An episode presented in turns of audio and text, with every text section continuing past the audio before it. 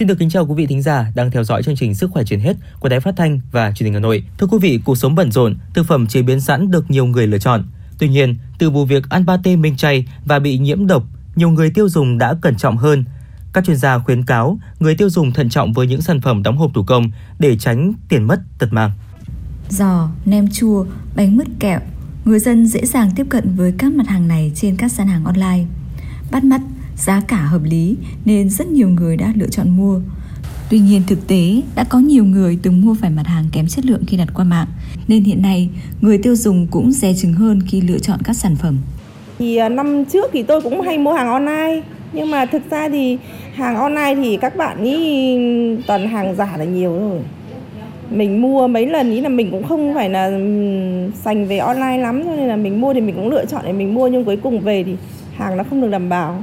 Thế rất là ẩm ốc. Thế là mình cũng bây giờ mình không mua nữa. Mình đi siêu thị thì mình à, thấy hàng nào mà mình cảm thấy ừ, nó hợp với gia đình nhà mình với chất lượng thì mình mua thôi. Mình uh, những cái đồ mà như giò chả mình sẽ đặt chỗ quen.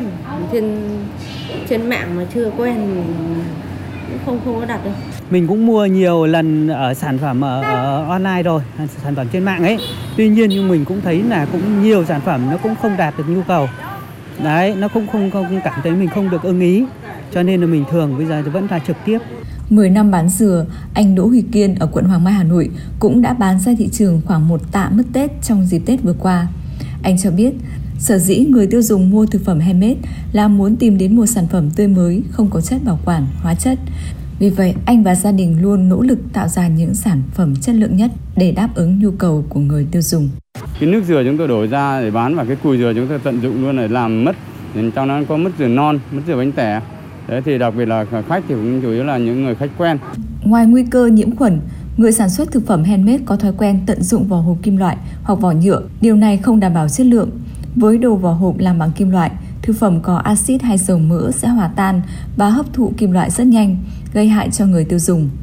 Các chuyên gia lưu ý chỉ nên sử dụng sản phẩm handmade nếu tự tay làm được và thời gian sử dụng nằm trong khoảng từ 3 đến 5 ngày.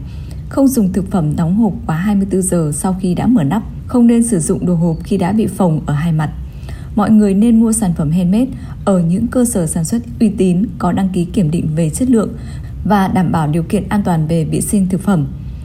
Chị Phan Thị Hoa, khoa dinh dưỡng Bệnh viện Thanh Nhàn Hà Nội nói chúng ta cần phải chú ý là mua thực phẩm có nguồn gốc xuất xứ rõ ràng à, nhìn nhãn mác thực phẩm tránh sử dụng các cái thực phẩm hết hạn sử dụng hoặc là các cái thực phẩm mà không ghi à, nơi sản xuất à, không có nguồn gốc in trên bao bì theo Chi cục Vệ sinh An toàn thực phẩm thành phố Hà Nội, để ngăn chặn tình trạng thực phẩm tự chế biến không rõ nguồn gốc tràn lan, Ủy ban nhân dân tại các địa phương như phường, quận phải nâng cao trách nhiệm quản lý về việc sản xuất kinh doanh thực phẩm handmade.